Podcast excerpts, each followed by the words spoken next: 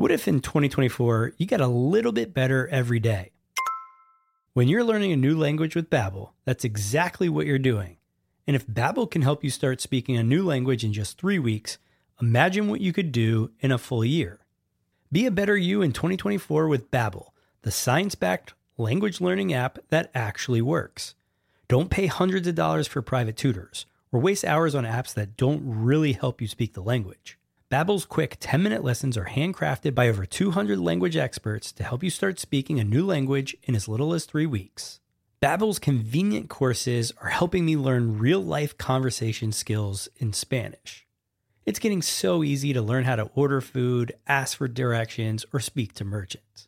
Studies from Yale, Michigan State University, and others continue to prove Babbel is better. One study found that using Babbel for 15 hours is equivalent to a full semester at college. Babbel has over 16 million subscriptions sold. Plus, all of Babbel's 14 award-winning language courses are backed by their 20-day money-back guarantee. Here's a special limited time deal for our listeners. Right now, get 55% off your Babbel subscription, but only for our listeners at babbel.com slash SPP. That's right. Get 55% off at babbel.com slash SPP. That's spelled B-A-B-B-E-L dot com slash SPP. Rules and restrictions may apply. The podcast where we talk to smart people, but not necessarily done by smart people. That is an awesome question. This one goes down probably on one of my top five. Hey, I like nutrition. I like to eat food. This is the coolest thing ever. We're going to do this forever. I wish I paid more attention in that class. You know, I'm going to be honest, I don't understand that. As a man, I just I don't get it. Welcome to smartpeoplepodcast.com. Hello and welcome to Smart People Podcast, conversations that satisfy your curious mind. Chris Stemp here, and if you notice, I have a little more bass in my voice. Yeah, that's due to um, hanging out by a campfire for a long time last night and just inhaling carcinogens. Anyways, it makes for a good podcast coming in your ears. Um, so excited to have you with us for this week's episode. Before I get into it, special shout out for our brand new Patreon supporter, Patricia. You absolutely rock. Thank you so much for all of you following us there and supporting us. We can't tell you how much we appreciate it, how much it keeps us going. And for those that are interested, look, I know what it's like to stop what you're doing. So if you find the time, we'd love it if you head to patreon.com slash smartpeoplepodcast and support us two bucks a month, five bucks a month get some cool perks, including ad free episodes, and you get to ask our guests questions. I'm currently scheduling some more interviews, and Patreon supporters will know in advance who we're interviewing, and you can ask them anything you want. And as of right now, you are guaranteed to get that question asked because we have a small Patreon base at the moment. So, really excited to bring you our guest this week. He's such a well spoken guy, and the topic is fascinating. I mean, genuinely, we spend most of the interview talking about how do you recruit a Russian spy? Where are Russian spies? Are they just living amongst all of us? It's genuinely like an episode of Homeland. And then we get into the topic of predicting people's behavior and why you might want to learn to do that. We talk a lot about communication, building trust, and much more. It's the perfect mix of entertainment, intrigue, and usefulness. We are talking to former FBI agent Robin Dreeke. Robin entered federal law enforcement in 1997 after graduating from the U.S. Naval Academy and serving in the U.S. Marine Corps. He received advanced training in social psychology and in the practical applications of the science of relationship development. Eventually, because of all this, he rose to direct the behavioral analysis program at the FBI. After retiring from the FBI, he has gone on to write a number of books, including It's Not All About Me, The Code of Trust, and his newest book, which we're discussing, which is called Sizing People Up, a veteran FBI agent's user manual for behavior prediction. So, really hope you enjoy. And again, just want to say thanks so much for tuning in. Tell your friends to subscribe. Literally, last year was the best year we have ever had. I think we grew by 40%. I mean, this thing is taking off and it is allowing us to do things that we have wanted to do for a long time, and you should see shortly. Reach out to us at smartpeoplepodcast at gmail.com. And if you like what you hear and want us to keep doing it forever and ever, patreon.com slash smartpeoplepodcast. Let's learn about spies and predicting human behavior as we talk to Robin Dreeke about his new book, Sizing People Up, a veteran FBI agent's user manual for behavior prediction. Enjoy.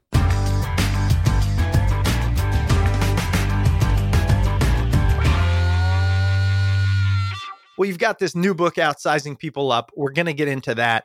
But look, the reason people are clicking on this episode, first and foremost, is you deal with spies. I mean, that's what you've done for a lot of your career. You recruit spies. And so I would be remiss if I don't just start here. Tell us about your relationship with spies. My relationship, well, I, have retired a couple years ago, so I don't currently have any relationships with spies. Mm-hmm. um, but I always liken it to, I know I've said it a million times before, uh, I liken it to the hardest sales job on the face of the planet. Because my job was, you know, primarily to recruit spies, you know, which 99% of the time they're they are foreign diplomats serving at diplomatic establishments in the United States, and they're tasked, you know, uh, with collecting intelligence against us for them. And so my job was to sell a product, and my product I sold was American patriotism.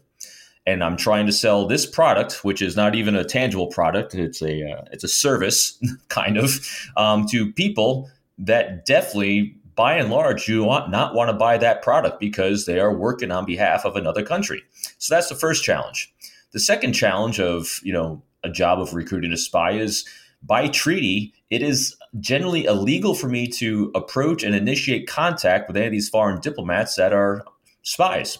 So first challenge is they don't want to buy it. Second challenge is I can't even talk to my potential client.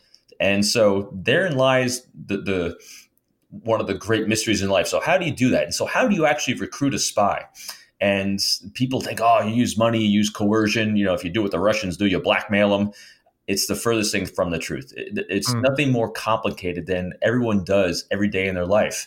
And that is you're trying to understand the priorities of others and you're trying to see if you have resources to serve those priorities. And that's the same thing if you're in business. You're trying to understand the priorities of your potential customers and you're trying to offer services and goods to service those priorities. And so my job was really simple. My job was to try to figure out which of these individuals might have priorities which aligned with ours. In other words, that maybe it's a dying wish of a family member, or a father, or a mother, that their children wouldn't grow up under a, such a horrible regime or under an oligarch or whatever it is. And so they wanted to do something for their families in terms of safety, security, and prosperity. And it aligned with us. And so I could hmm. offer them services and goods, you know, that they'd you know they'd want to align with us share their thoughts and opinions on what they're doing and in return i can offer them safety security and prosperity in the united states possibly so my job is to figure out through the people that they're talking to and they're in touch with that they're collecting intelligence from you know who might have those types of priorities Wow, that it's funny that these things actually do exist because most, I mean, 99.9 of us only see it in the movies. Yep. You know what I mean? And then when you just lay it out like that, makes complete sense. It's actually kind of in line with what I imagined a spy to be um, and how it goes down. Yeah, all the hooky spooky spy stuff, dead drops, fake rocks, covert comms. Oh yeah, it all goes on still today. You know, it's funny. We interviewed long ago, one of our first, this guy, his name's Bob Barron, and his job was essentially to make the masks that that people spies wear FBI I don't know agency CIA yeah CIA wears yep um and he said, like, yeah, I mean, the stuff you see in Mission Impossible, he's like, I made that. And now I met him. He became a friend of the family. Oh, cool. He now makes prosthetics for people because the the realness is you you basically you can't tell. And so my point is like that was this eye-opening thing for me where wait, we really do that? And we do. But it's funny too. You know, people think you know the real purpose behind that is. I mean, we the FBI doesn't do it because we're always act you know operating domestically here, so we oh, don't right, do right, we don't do disguises. But the agency, the CIA, does it all the time, and the main purpose of it is not to fake or trick the person that they're interacting with necessarily. It's actually to protect their identities because yeah. if if they're if they're seen talking to a CIA officer, you know, they'll, they'll get killed I do remember one thing he said is one of the hardest tasks is to build something that looks real and then can be taken off in like five seconds. Yeah, That yes, yeah. So what they do is a lot of times, as they're either going to a meeting or leaving a meeting, they'll start as they're rounding a corner or hit a bathroom or hit a store. They'll shed something to change their appearance within seconds, so that way, if someone is following them, they'll lose them immediately. Wow. Well, again, this kind of getting off track a little bit. That's all right. It's all good. A question I have for you about what you mentioned about recruiting spies. You said how it's illegal, uh, essentially, to to try and contact them. Why would anyone put that as a law when we know that every country is actively trying to do it? Well, it, it really comes down to you know we're the you know the FBI was a, is the domestic security service of the United States, and no one wants their foreign diplomats, you know, whether they're a spy or not a spy, harassed by the local security service. So it's kind of a, a an understood courtesy that you know you can have official contact if it goes through proper channels and headquarters entities. You can certainly do it that way. But if you're going to try to recruit someone, you're not going to go through official channels and say, "Hey, we'd like to have a meeting with one of your officers so that we can actually try to recruit them." You know, so Right. so it's it's it's an agreement. It's not just us. It's the same all over the world. You know, far, domestic security services are not supposed to have direct contact and interact with the foreign diplomats. It's got to go through official channels. And this also reminds me of kind of how um, I don't know if the word would be ethnocentric we can be here in the states, but this goes on in other countries, right? So Oh, yeah. I'm assuming there are plenty of Americans that defect or whatever you call it, spy on us, right? Eh, not not exactly. Now, definitely. so Also, the, the numbers that we have that we use for intelligence operatives overseas compared to what other countries have here, it's they outnumber us. You know, hundred to one. I mean, the, the number of you know, as I worked Russia most of my career, the number of Russian operatives in our country far outnumbers what we have over there. Wait, wait, wait. Explain that. Meaning the amount of people in the United States who are Spies. trying or working for Russia Mhm. is much greater than Americans in Russia working for us. Absolutely. And these people, are they just hiding in plain sight? Pretty much. They're under diplomatic cover. Explain that for me. So, wait, like, are these just citizens or are these people working in the government? Yeah, mostly government. Absolutely. And those are the ones you're trying to recruit. Yeah, if we can recruit the ones that aren't in government, those are even higher, you know, higher stakes. Um, I mean, a number of years ago, um, I don't, a lot of people might remember they had that case with the ten Russian illegals. Uh, Anna Chapman's probably the most famous of them because she was the good-looking, you know, female Russian. And yeah, weren't they living in Arlington? they were Arlington, Boston, New Jersey. Um, Okay. they, they were all over the place, and they were illegals. So, uh, and the illegals, not they were illegal aliens. They they call them illegals um, because they're illegal operatives because they are actually foreign spies without diplomatic cover. So, actually, if they were, they could be arrested and charged with treason. That's what, okay. So that's what I thought you were referring to. There's not that many of them. We hope not. Yeah. and do you, is part of your job ever trying to find them and, and convert Oh, them? absolutely, Or- absolutely, absolutely. And the only way you really find them is to recruit one of the one of the known officers that actually Oh. knows who they are. Oh my gosh, this is so cool. Okay. it just really is. it's just a job. You know, it's so funny. Everyone's, you know, if you don't eh, like anything, any job in the world becomes very can become very mundane if you do it day in and day out for over 20 years. And so it's just, it's just another thing. Yeah, it's kind of that can become mundane.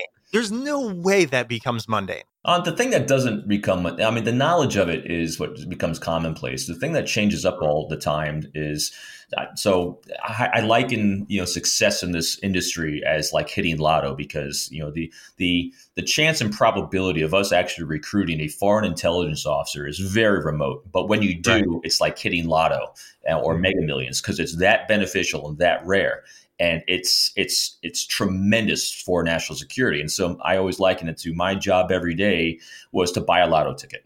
So every day it, it's you're looking at you know your individuals that are you know hopefully that that are your potential people you're going to talk to that can help you that are the foreign operatives and you're trying to create operations surrounding them and in order to do that you can't impose what you think on them you have to work with what, they're giving you in their lives and so every individual you know with different priorities is creating different opportunities for you to create operations around it and it's and it's the same thing as sales. I mean, when you're trying, especially in the finance industry, you know, if you're if you're working with different clients and different customers with different needs, financial needs, financial security, insurance, all these different things, you're literally having a different approach with everyone because how that person defines prosperity and success in their lives and their priorities is going to be different from the next person. So you're you're handcrafting and tailoring a package just for them, and it's the same thing here. That's actually a fascinating analogy. I worked in commercial real estate lending for about five years. Yeah. And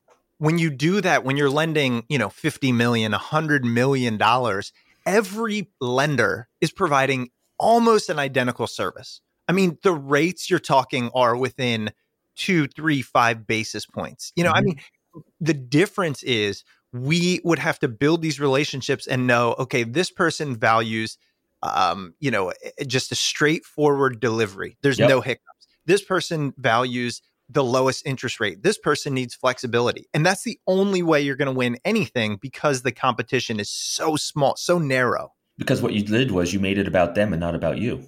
Right. You know, and, and, so this goes back to years and years ago when I got out of the Naval Academy, went in the Marine Corps. I, I, was ranked last out of all these second lieutenants. I was dead last, 14 out of 14. I remember going on my major who rated me. I said, All right, sir, I'm humbling up. I'm doing something wrong. What am I doing wrong? And he says, You need just need to be a better leader. And I'm like, Okay, thought I was. Thanks. Go, how? Yeah, thanks. And he goes, Well, you need to make it about everyone else but yourself. And I go, I thought I was again. Okay, how? What exactly do I need to do? And he goes, I don't know, just do it. Well, th- because what he was saying was you need to demonstrate value and affiliation to others and make it about them. Well, years later, I figured this out because I had to, and it's easy. If you build one of these four things and everything you say and do, like you just demonstrated with these clients, is you seek their thoughts and opinions, you talk in terms of their priorities, you validate their thoughts and opinions and who they are as human beings without judging them, and then you give them choices. When you do at least one of those four things and everything you say and write, the entire conversation becomes about them. Their dopamine starts flowing in the brain, oxytocin you know, pleasure centers are firing. The genetics and biology is saying this person is trying to affiliate with me and he's valuing me. And that's who they want to align with. And that's essentially whether you're doing it in a Fortune 500 organization or for spies. That's the it's all the model the you're following. It's all wow. the same. Or whether you're doing it with your children, neighbors, mm-hmm. spouses. Yeah, I always love asking this question. I said, you know, think about the strongest relationships you have in your life. Take mm-hmm. the first one. Think about during your last interaction with them, how often did that during that conversation did you actually make it about them by seeking their thoughts and opinions, talking in terms of what's important to them, validate them without arguing or being contrary in any way, and or if appropriate, giving them choices. I say anecdotally, we do that roughly five to ten percent of the time with the people that are closest to us. I said, imagine the power and impact if you purposely did that 100% of the time. And also, the key here also is it's genuine and sincere. This is this is a roadmap to how not to manipulate. This is a roadmap for empathy, to seek to understand, to, build curiosity. Because as soon as you know any form of manipulation is even suspected any way, shields are up. There is no trust, and the likelihood of getting it back is slim to none. So this mm-hmm. is all about having great congruence between the words you have and coming out of your mouth and the emotions that you're displaying inside. And the way you do that is having that curiosity about other human beings. And now a quick word from this week's sponsor. This week's episode is brought to you by Indeed.com. When you start your hiring process, you may have questions. Will you find good applicants to choose from? What about education and experience? And how will you know if you've made the right hire? Indeed is here to help. Millions of great candidates use Indeed every day to find their next opportunity. You can post a job in minutes and use screener questions to help create your shortlist of applicants fast. Also, add skills tests to your job posts so you can be confident in your applicant's abilities. Their library of more than 50 skill tests ranges from industry specific skills like accounting to general aptitude tests like critical thinking. Indeed gives you the smart tools to make hiring decisions quickly and to be confident that you're making the right hire for your team. Post your job today at indeed.com/spp and get a free sponsored job upgrade on your first posting. That's indeed.com slash SPP. Terms, conditions, and exclusions apply. Offer valid through March 31st, 2020. And now back to the episode. That congruence is such a great phrase. I know we were talking a little bit prior to the interview, and you mentioned how this wasn't necessarily something that came naturally to you. And I'm really interested on how you build it because, from my perspective, and we talk about this in my family, my mom, ever since I can remember, she was always just asking other people about them, right? Like she, she, never made it about her. And right. she's just always had more relationships than, than she can even keep track of. That was kind of instilled in me. So it seemed fairly natural. My dad's different. And so what I'm curious is how do you build it if it's not your natural way of being in a way that is authentic and is not manipulative? You just got to start at that's why i came up with the code of trust i told you before we started you know you know this is my third book and my books and articles i've written are my manuals on how not to be the narcissist i was born to be because that type a personality that i have a heck i went to the naval academy marine corps yeah. fbi you know that is one hardcore type a. And what I've learned when you're in a, like we were saying before, if you're in a, in a flat organization or you're in a, in a position where you're sales and you can't rely on convincing someone of something, you got to focus on how can I inspire them to want to. If you go in there with a hard charge and type A personality, as I've seen in my own life, you will fail majestically and I was I was surrounded by these these fantastic people that were you know like your mom and like my wife and and in my book there's a character called Jesse Thorne and you know and he's my best friend. So this guy was my teacher, mentor, and guide. You know we talk about how rare it is to actually recruit a foreign spy. You know if an agent gets one or is in part of one operation his entire career, that's a, that's a, that's a highly successful and unusual career. My, wow. my, teacher, mentor, and guide did it 14 times in his 21 year career. That's how what? awesome he was. Wow. And because he had the natural gift of leadership, he knew how to make it about everyone else, you know, just by who he was. So my my entire life has been dedicated to figuring people like that out, so that mm. it's. I, I love. I call it. I take in that subjective art form and make it in a paint by number for those of us that aren't born with it so that we can add it to who we are because i i am I deeply cared every time I wronged someone. If, if you know, I have a very snarky, quick-witted mouth, and and being an extrovert from the Northeast, it's a it's a it's a big detriment. and so and so, but what always happened was every time I, I, I, could tell I wronged someone, I really reflected hard. It's like, all right, what am I missing? What do I need to add to myself? Because I can't change who I am. No one can. You can't change your biology. You can't change your genetics. You can't change the, the imprint we have on our prefrontal lobe, you know, between the ages of 9 and 19 as it's developing. But what we can do is we can add new behaviors ourselves to mitigate the ones that are a little extreme. So, like the things I, I do now, I, everyone's always looking for, you know, what's an immediate action thing I can do when I walk away from this conversation? I said, it's really, really simple. Start seeking the greatness in others, number one. Stop paying attention to what they suck at, and which is basically their insecurities. Because here's, a, I got a couple golden truths in life. One, we're all insecure about something. I guarantee it. Everyone's working on something because we're born perfect. The world messes us up for 19 hmm. years, mm. and we spend our rest of our lives trying to unscrew it. So mm. we're all working on something. So stop looking at that and focus on the strengths. Because every human being, I believe, has strengths in something. Whether it's personal, professional, I don't care. Find it because just the act of doing that's going to set your mind differently. And the other thing is identify the three priorities that these people have, both personally and professionally what's important to them because I, I, call it you know this this Toyota green tundra effect. Green tundra, yes, I bought a car. I, we've all experienced this. You buy a new car, all of a sudden you you start seeing that same make and model everywhere you go.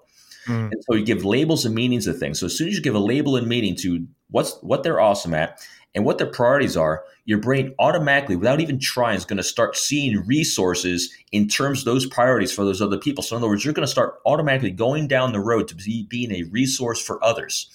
And then the big thing is instead of judging, be curious. Curiosity, I think, is is probably the best thing you can do to start undoing this judgmental side that people tend to have because if you're without it, you're right. It, it come you come across as a creepy car salesman because you know the, the words come out of your mouth. They're saying the right thing, but the emotion you have is about I'm going to take advantage of you and get as much money as I can. Yeah, people non-verbally pick up on that. That's why this congruence is so important.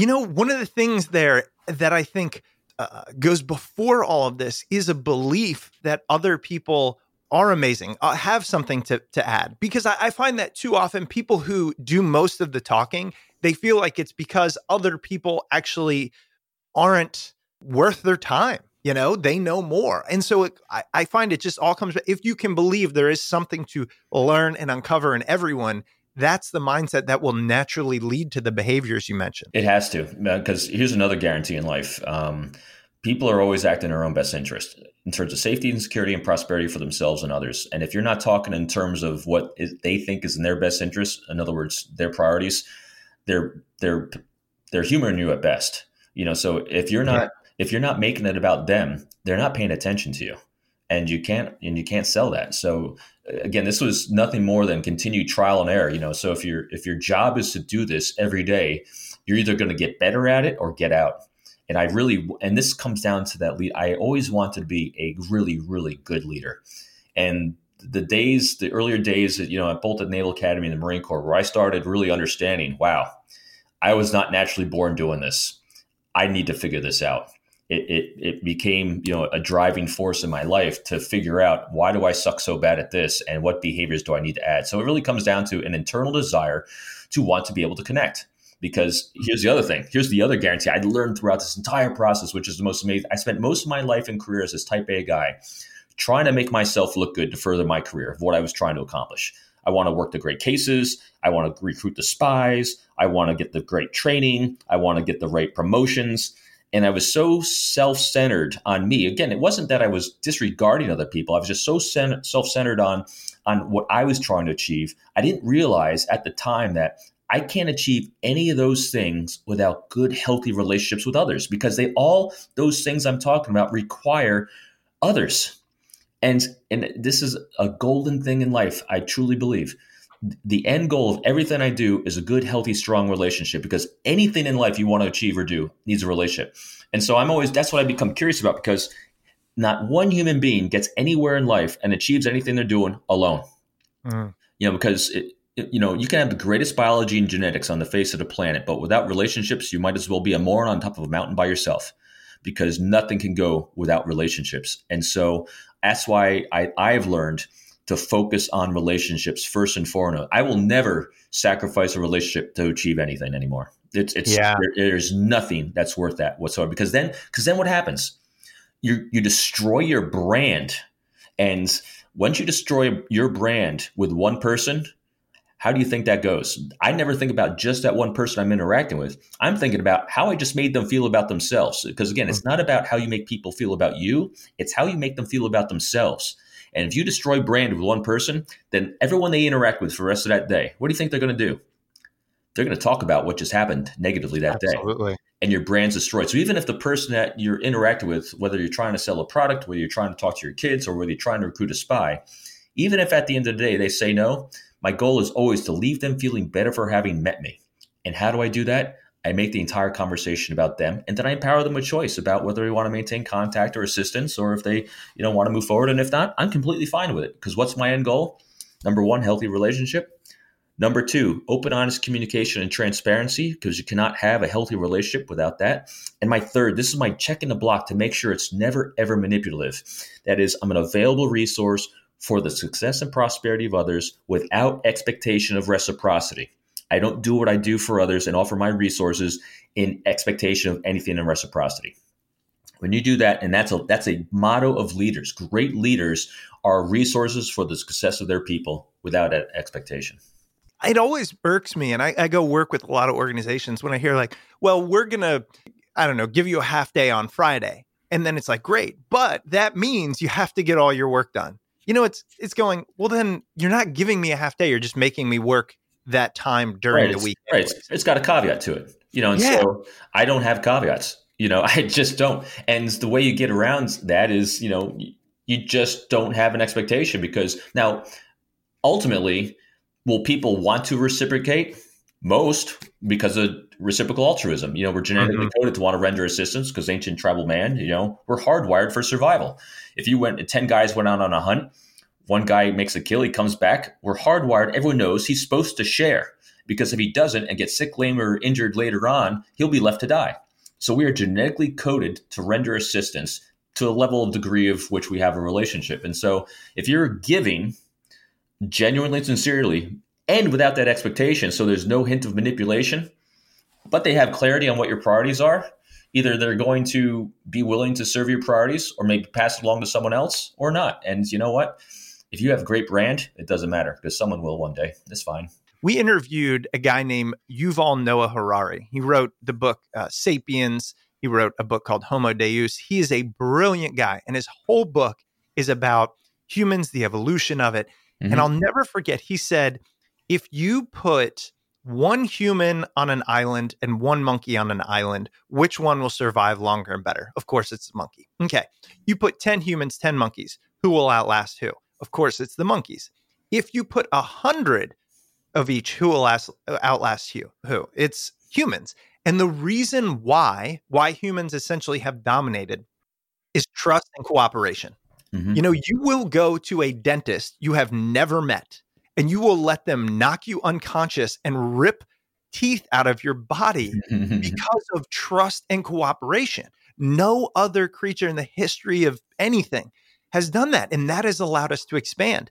And that right there proves to me why this is at the core of who we are and why we need to do this, because it is the only way we actually succeed. It's also what Brene Brown talks about with connection. So I just think all of this lines up, and you have kind of put, as you talk about, a code to it, a process to it. Yeah, I call it the elusive obvious. You know, when I give my talks to, you know, they're expecting this counterintelligence FBI spy recruiter guy to come in and teach you how to manipulate and use great verbal judo on people and, and use subterfuge, deception, pretext.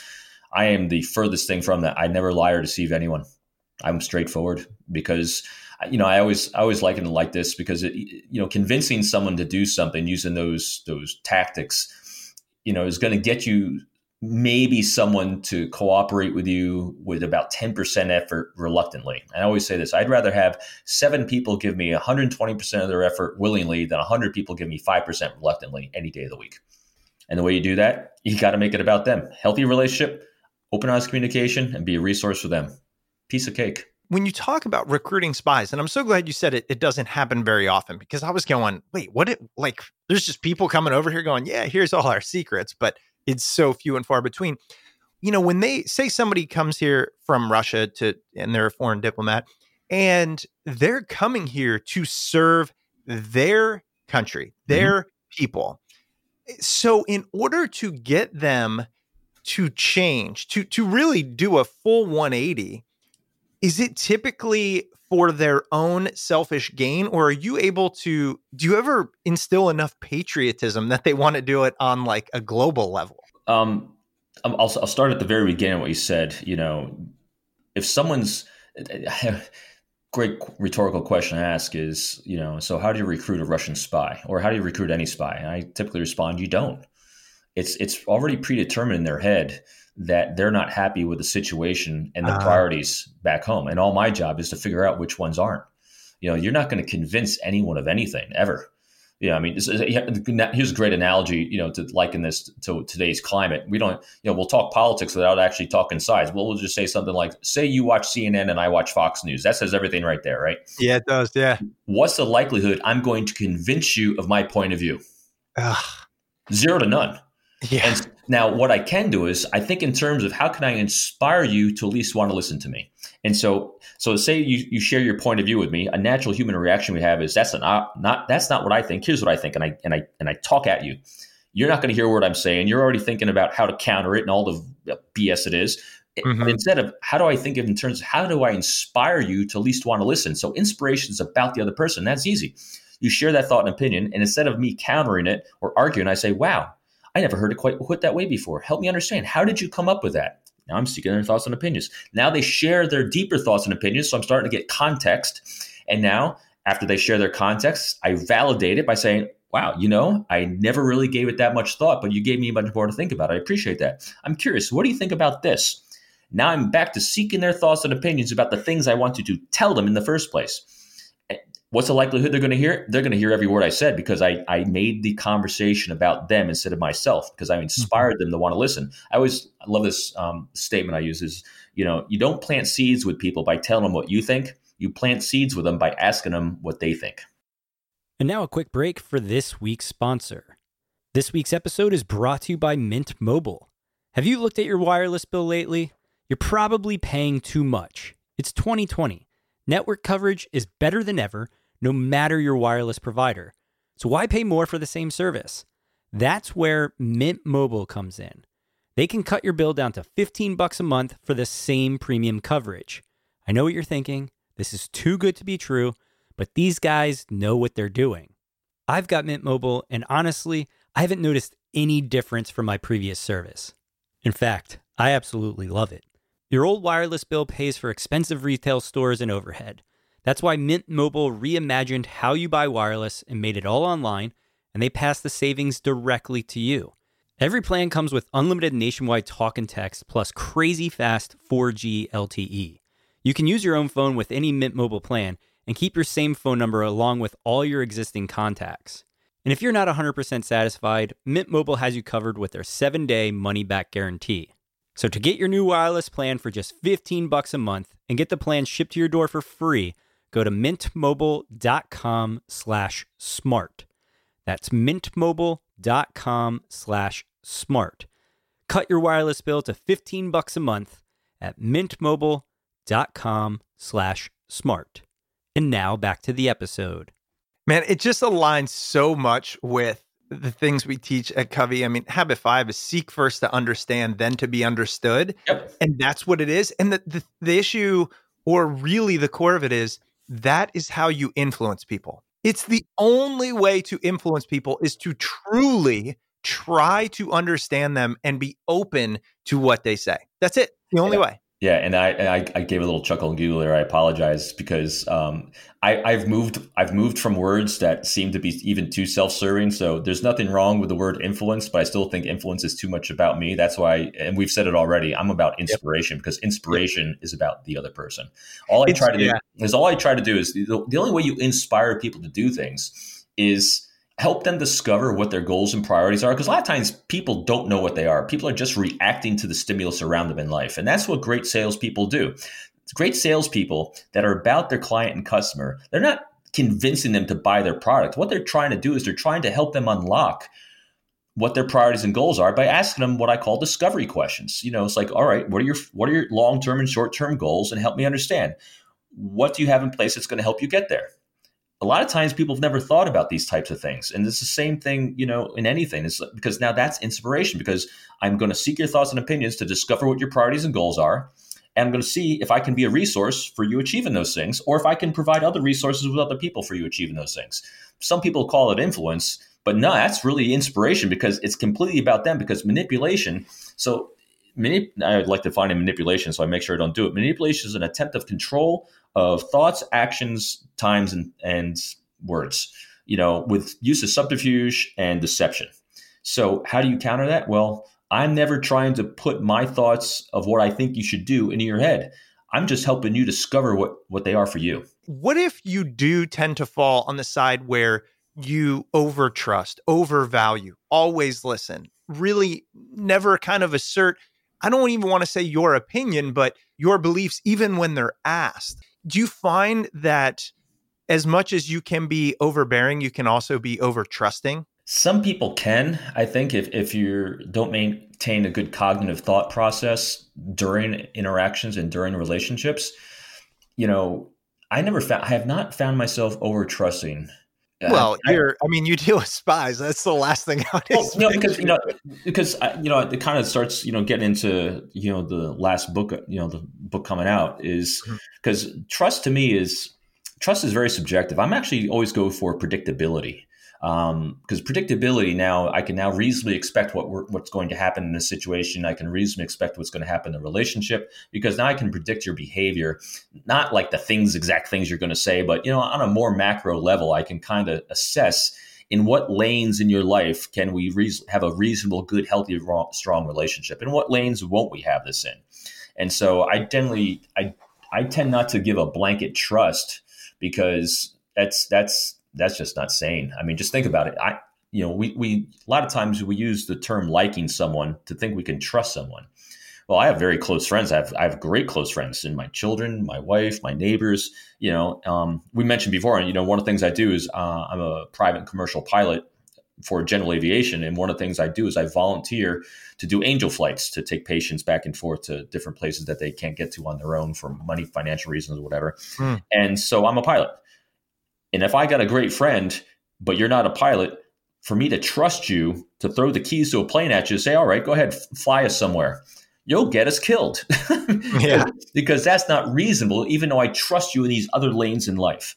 And so that's why I'm, I'm, I'm very specific um, with different areas. Yeah. The thing is, though, with overtrust, sometimes I'll find myself not thinking about what that other person will do with the information.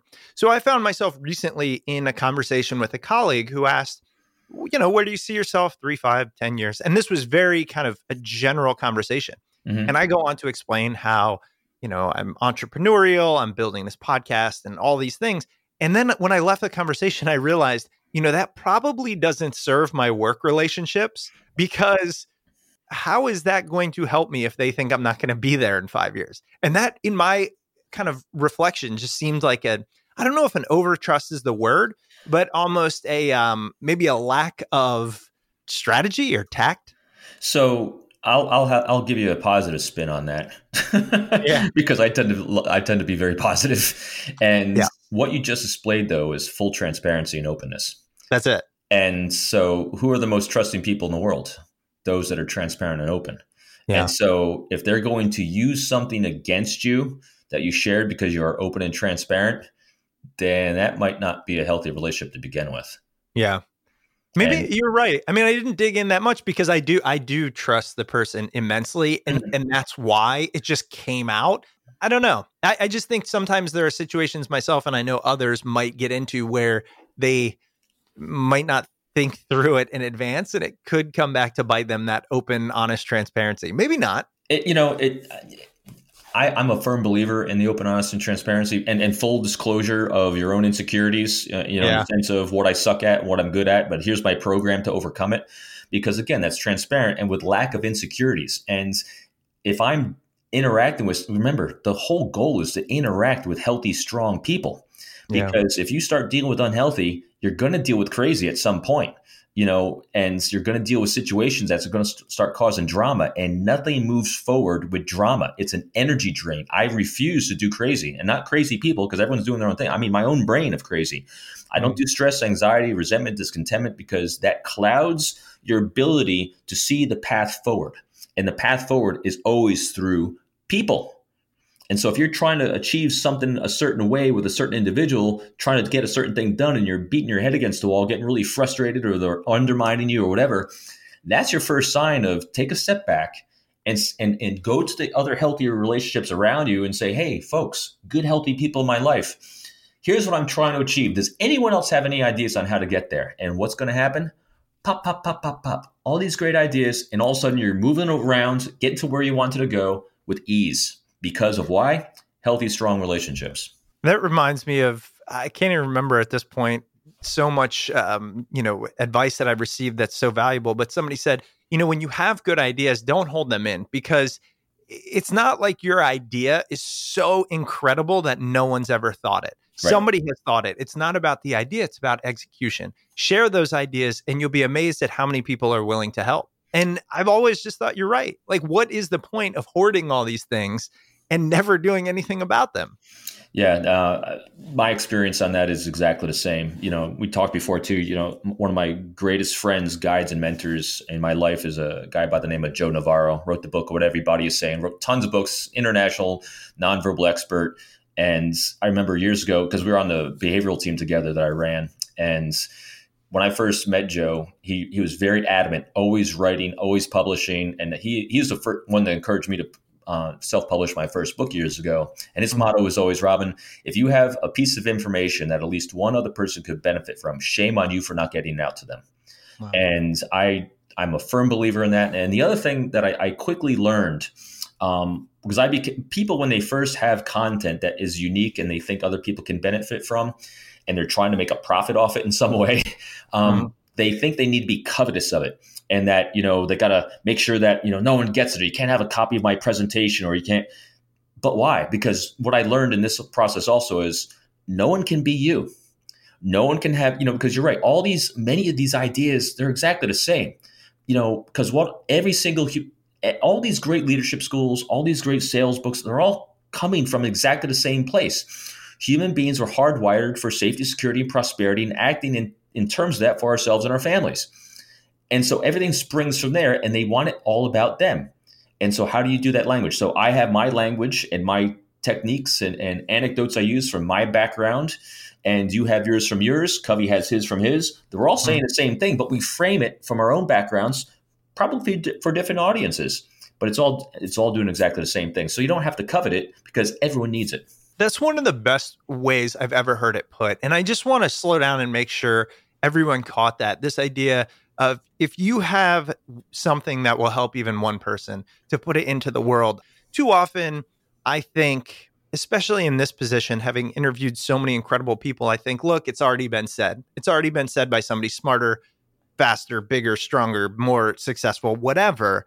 Uh, why put it out there? But eh, just to your point, people will connect with you, right? People might listen to your message over somebody else talking about trust or behavior because they value your professional experience. Maybe they value just the fact that you worked for the FBI. Who knows what? Uh, but or they might not. They, they, might like my voice better. They might like your voice better. They yeah. might. Like, I mean, it, it, it's like how do you get a message to as many people as you can? Uh, one of the things I, I actually wanted to talk to you about was your newest book, Sizing People Up. And the whole title, A Veteran FBI Agent's User Manual for Behavior Prediction. And you mentioned it a little bit. In the past, you've written about trust. We covered that. But behavior prediction sounds so. What's that? Uh, Mission Impossible, I think it was. Or no, what's the one where you know they're trying to predict who will commit a crime before it oh, actually. Oh yeah, yeah, yeah, yeah.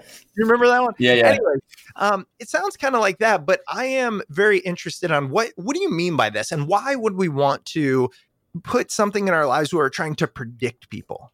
So it's funny when you read the title like that. it's catchy, and you're and you're waiting for the hooky spooky spy guy to tell you how to how to read people and manipulate them from there. And it's it's nothing but further from the truth. So what I discovered when I was when I wrote the last book, The Code of Trust, and Living the Code of Trust, basically, which is everything we've been talking about so far, is what behaviors can I do and exhibit to make it about the other person to inspire them to want to trust me and want to have a good, healthy relationship with me. And when when doing that, you become so utterly focused on the other person. What I started realizing over time, the deeper I understand the other person, I can start really predicting what they're going to do. Because if I understand and learn what you think is in your own best interest, I now know what you're going to do because we're always going to act in our own best interest. And so here's the reason to do this, though. The reason to do it is to have a deep understanding of the other person so that you can keep that good, strong relationship. In other words, when you don't take time to figure out what you can reasonably expect another person to do, if you ask them a favor, you give them a task at work, if they fall short, what happens to your impression of them? You get angry, you get resent. In other words, all that crazy brain comes in again, and that starts ruining a relationship. I like to try to understand what I can reasonably predict you're going to do, so I can set a bar appropriate for you in every mm-hmm. separate lane. And now, what's really good is since I spent so much time trying to understand you, you're either going to meet that bar or exceed it. And if you fall short, I spent so much time understanding you that that you must have another thing that popped in your life that made you go sideways. And so now I know I need to be a resource for your success and prosperity because something happened. In other words, you weren't doing anything to me, something happened in your life. So the whole point of trying to predict behavior for me is to understand you at a deeper level. And now a quick word from one of our great sponsors. This week's episode is brought to you by The Great Courses Plus. There's a sense of pride that comes with being able to talk confidently, intelligently about a subject, or to be the only one at trivia with the answer. And that's why at Smart People Podcast, we love The Great Courses Plus. With this streaming service, we have the freedom to learn more about virtually any topic and not just get the basics, but truly master it. There's unlimited access to thousands of lectures on topics like biological anthropology, great music of the 20th century, even travel photography or Mediterranean cooking. And with the Great Courses Plus app, we have the flexibility to watch or listen just about anywhere. So sign up for the Great Courses Plus and download their app and check out the course Outsmart Yourself Brain Based Strategies for a Better You. In this course, you'll explore how our brains work and scientifically proven brain hacks we can use to make lasting changes in our behavior. For example, you're more likely to follow through with long term goals if you don't tell a lot of people. All right, so get that awesome feeling of pride that comes with knowledge. Sign up for the Great Courses Plus. For a limited time only, Great Courses Plus is offering Smart People podcast listeners an entire month for free. But to start your free month trial, you must sign up today using our URL. Go now to the greatcoursesplus.com slash smart people. That's thegreatcoursesplus.com slash smart people. And now back to the episode. You mentioned this before I hit the record button, and it's so fantastic. You said once you started writing, you had to put a pause on reading because you wanted to make sure it was your voice. Right. And so I'm curious, have you heard of, are you aware of Malcolm Gladwell's new book, Talking to Strangers? Uh, saw it. Again, I see all the titles, yeah. but I, I, did not read it, but yes. Which, yeah, and I understand why. I mean, I it's the same reason why I try not to look too much into somebody before I have them on, because then I'll just start talking out of their book. And it's funny because a lot of what he talks about is um, how bad we are at reading people and how oh, yeah. you know how we will assign assumptions. I do this. I'll, I'll be teaching a workshop. I'll see somebody straight faced i'll go up to them and say hey you all right? You know because i think they're mad at me or something. They go yeah i'm just really deep in thought. And i go man my my read of this was so far off did you encounter that a lot professionally or is that something you have to work your way around this knowledge that we will assign maybe our own biases to people and and it won't give us the real behavior prediction that you're talking about? Absolutely. Um, you know, we human beings love to use um, this great thing called intuition, and intuition can can fall really flat on you for the exact reasons you mentioned. You know, if someone has, you know, natural sitting angry face, you know, meanwhile, yeah. they don't actually aren't angry. This is just the way they think cognitively or, or, or think thoughtfully or actually just listen intently. Um, a lot of these things can set people off because their intuition says, oh, don't trust them or don't like them. And as soon as you assign a subjective emotional symbol to someone, that's going to skew your ability to objectively reason through actions and so once it's assigned, you know, I, I, love using, you know, what I've done recently. You know, people ask me about President Trump, and I never ever give anything political because half the world will yell at you or not yell at you because it's so emotional. And here's why it's so emotional. You know, I know everyone's got these theories on why the country's so divided and it's all Trump's fault, and I actually agree. And here's why, and it's not political. I think he, you know, this is just anecdotally. Don't have because he doesn't inspire trust. Can we just throw that out? well, I'm going to go. Actually, I'm not even going to talk about that. I'm going to okay. talk about the reason why it happened like that because I think he was probably the most well recognized individual to ever run for president prior to him running because of his media, because of his companies, because That's of his funny. books, because of his. So everyone before he even ran for president mo- more people in the United States than any before either liked him or didn't like him. And here's a guarantee if you start out not liking someone, you're not going to like anything they do. It's very, very hard to look objectively at what he does if you don't like him. Con- yeah. and, and conversely, if you like him, you can't objectively see what's working or not working. You're going to think everything's good. And so there, there, that's my theory anyway. Of it started there because he was so well known and so polarizing, just in his personality prior to running for politics. Mm-hmm. Here's the problem, though. Like, here's the problem. This is you have hit on multiple times in this conversation the exact reason why I still do this podcast. Now, we started it because we wanted to find careers we enjoyed, but why we still do it is because there needs to be honest, genuine conversations that help people form a better sense of this world so we can make better decisions. Mm. I'm just a huge believer in that. Yeah. The problem I'm fighting against, though, especially in this political system, is people's lack of willingness to change. Like we now have put flip flopping as the evil term for just, in my opinion, Growth. gaining new information and changing our opinions based off right. of it. That's and not flip flopping. That's being an intelligent person. Right. So how do we get back to sanity? Um, maintain cognitive thought. It, like for me, it's making sure and asking yourself: Is what I'm about to do or not do going to help or hinder a healthy relationship? And am I being open to new ideas, being curious? You know, I, I have a great friend of mine. Um, he is he's he's a engineer. He's a West Point graduate. He's a flight instructor. He's the one that taught me how to fly.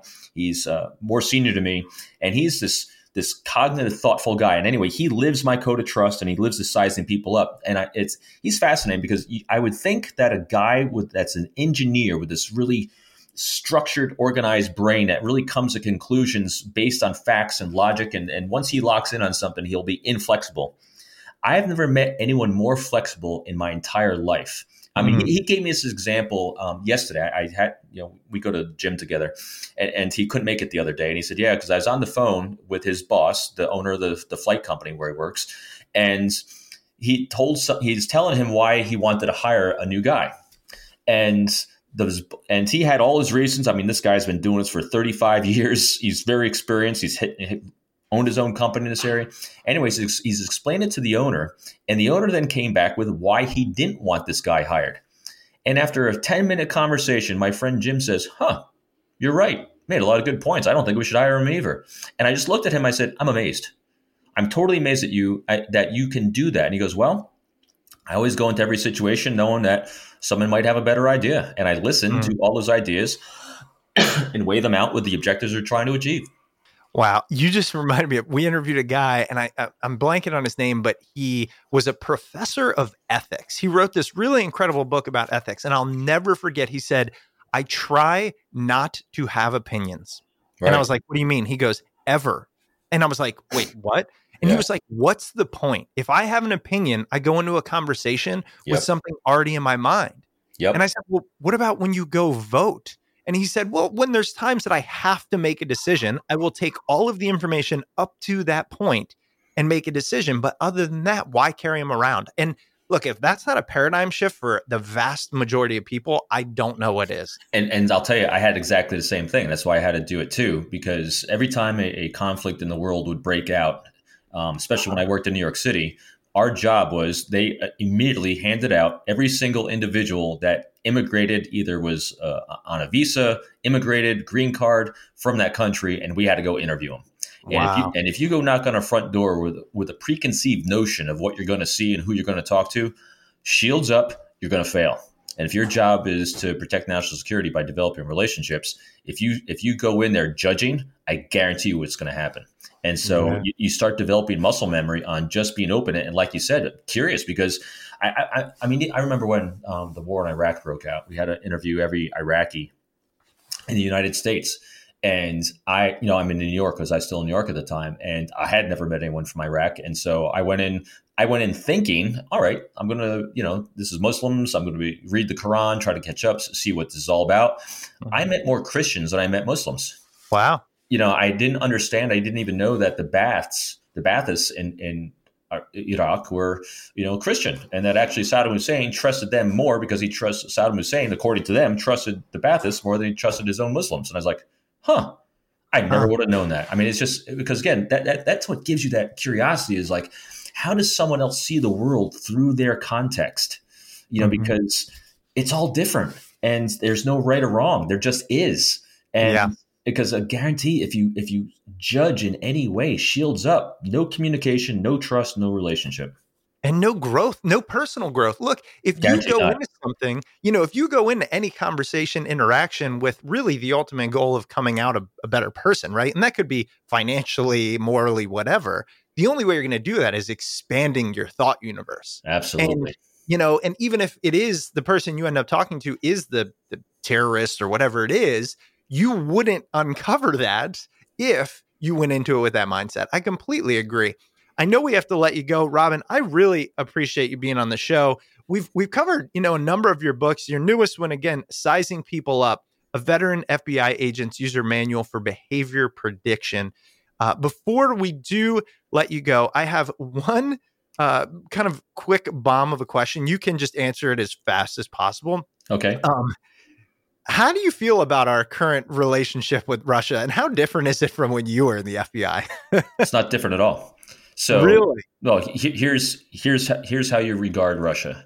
So, since World War II, Russia's primary modus operandi was that the United States and NATO allies were the number one enemy. So the fall of the Soviet Union and now Russia came along, and so that was their motto before this. You know, during Soviet times was United States and NATO allies were primary enemy number one. So since the fall, you know, it's changed. Now they call us primary adversary number one plus NATO allies. There has wow. been no change whatsoever. I mean, the funny joke I always talk about. I came in the bureau in 1997. Guess who was president? Putin.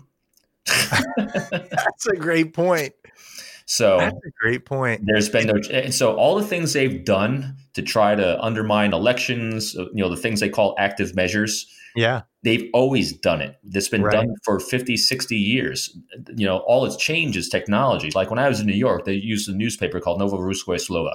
You know, it's based on, you know, based out of Brighton Beach, you know, and they used pamphlets, they took ads in papers, you know, so they used paper media, maybe some television ads here and there to try to influence, you know, people you know, right. they, they give lectures at universities, and now since the internet and social media, they're just doing the same thing using newer technology. Nothing. Their their desire and attempts have not changed. Their abilities have changed with technology. That's all. Wow. Well, thank God we have people like you and your colleagues out there trying to, you know, at least on behalf of, of, an American, trying to keep us safe, although this is a global show. And so anybody listening who wants to write in with a different opinion, smartpeoplepodcast at gmail.com. Robin, again, love um, different opinions because none of them are wrong. They're just, exactly. I, that's why, yeah. I mean, look, that's why I truly mean it. Thank you so much for your time. I want to let you tell our listeners more, you know, where are you? What would you like people to do? Website, Twitter, all that good stuff.